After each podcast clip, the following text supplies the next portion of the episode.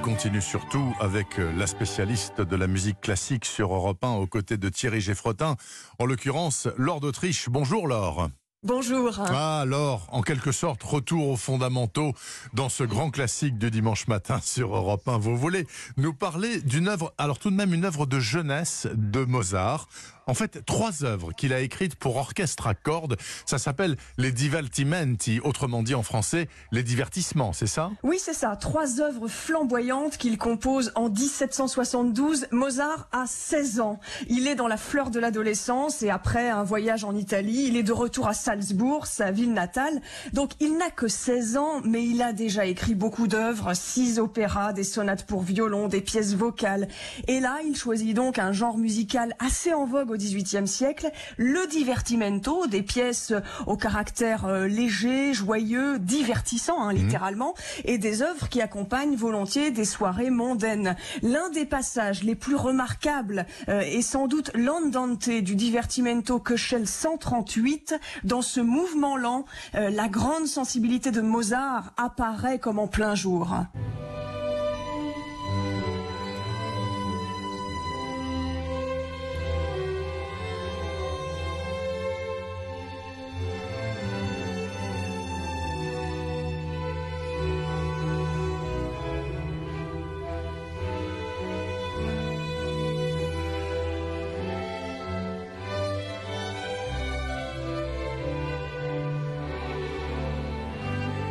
Ce qui est absolument effrayant avec Mozart, c'est que il a composé ça à 16 ans. Mais à 16 ans, on savait à peine lire et écrire, vous et moi, lors d'Autriche. C'est terrifiant. C'est terrifiant.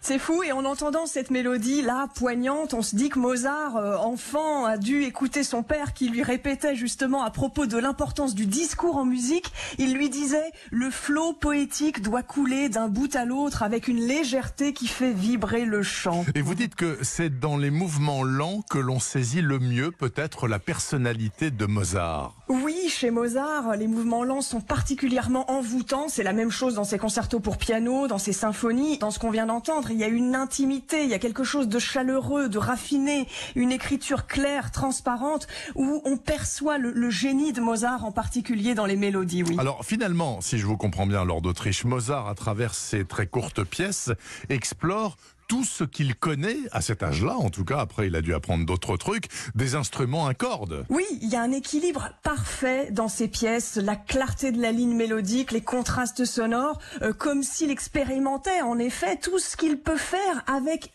uniquement des cordes, sans euh, instruments avant. Il y a une élégance propre à Mozart, euh, des passages euh, prime sautiers, dramatiques, mélancoliques, toujours beaucoup de raffinement, comme dans ce divertimento 136. Suisse.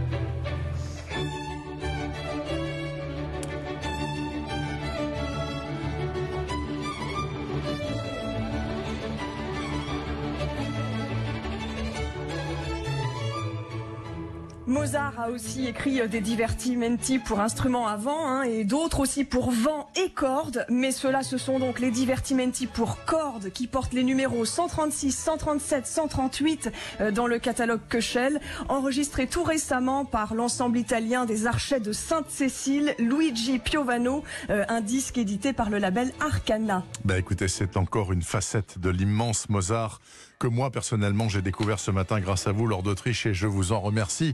Sur ce, passez un très bon dimanche, Laure. Merci beaucoup. Merci, bon dimanche.